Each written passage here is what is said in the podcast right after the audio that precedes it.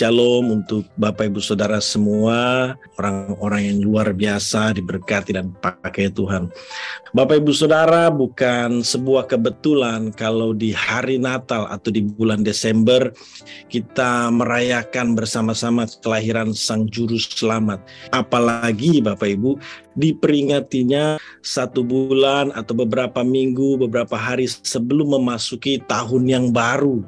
Ini merupakan sebuah peristiwa atau momen yang tidak kebetulan, Bapak Ibu. Kenapa Bapak Ibu saya katakan tidak kebetulan?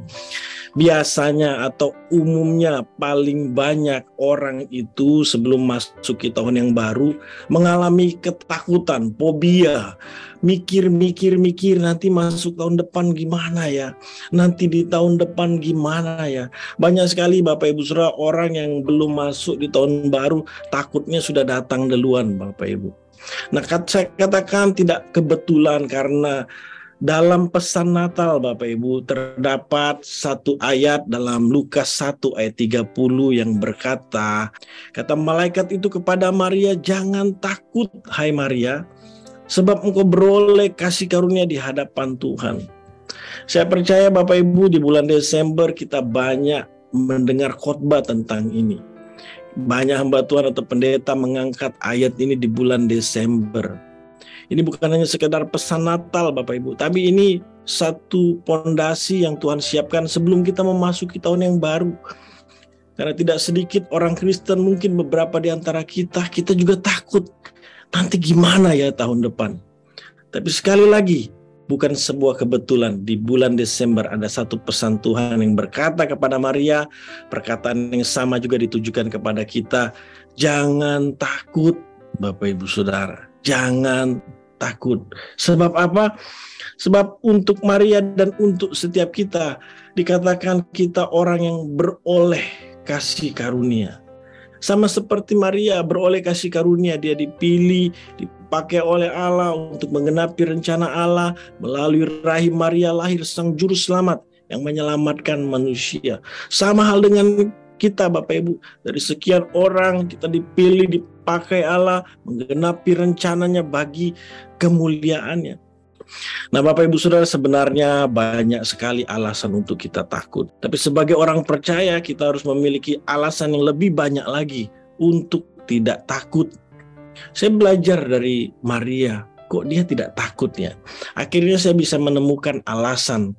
Kenapa Maria ini kok akhirnya tidak takut Bapak Ibu? Kok akhirnya dia yang tadinya takut menjadi tidak takut? Apa alasan Maria? Nah, alasan itu bisa kita lihat dalam pujian-pujian yang dinaikkan Maria kepada Tuhan. Dalam Lukas satu ayat empat puluh enam, kata Maria, jiwaku memuliakan Tuhan. Hatiku bergembira karena Allah Juru Selamatku. Jadi yang membuat Maria memang tidak takut Bapak Ibu Saudara, alasan yang membuat dia tidak takut ya karena Tuhan lagi Bapak Ibu, karena Allah lagi. Dia bergembira, dia memuliakan Tuhan karena Allah Juru Selamatku. Memang tidak ada alasan lain Bapak Ibu kenapa kita tidak takut. Pada akhirnya kenapa kita tidak perlu takut? Karena Allah ada bersama-sama kita. Bapak Ibu, seringkali yang membuat kita takut itu karena kita terlalu bergantung penuh pada diri sendiri, kepada manusia. Terlalu bergantung penuh, mengandalkan diri sendiri, mengandalkan manusia. Padahal Alkitab sudah jelas katakan, terkutuk orang yang mengandalkan manusia, yang menaruh harapannya kepada manusia. Terkutuk Bapak Ibu. Tapi diberkatilah orang yang mengandalkan Tuhan. Di bagian akhir ini saya mengingatkan kembali Bapak Ibu, kali ini pernah saya sampaikan, ingatlah bahwa takut, cemas, khawatir, sungut-sungut itu merupakan pujian yang indah di telinga iblis. Tapi sebaliknya kalau kita berkata seperti Maria, semua karena Tuhan, tidak ada hal yang perlu aku takutkan dan khawatirkan. Semua karena Tuhan.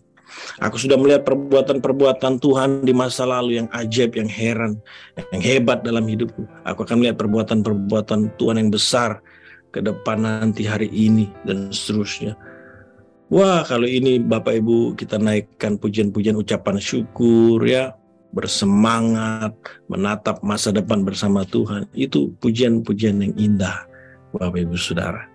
Pujian-pujian yang indah di telinganya Tuhan. Puji Tuhan, Bapak Ibu Saudara, demikian renungan singkat pada hari ini, biarlah memberkati kita semua.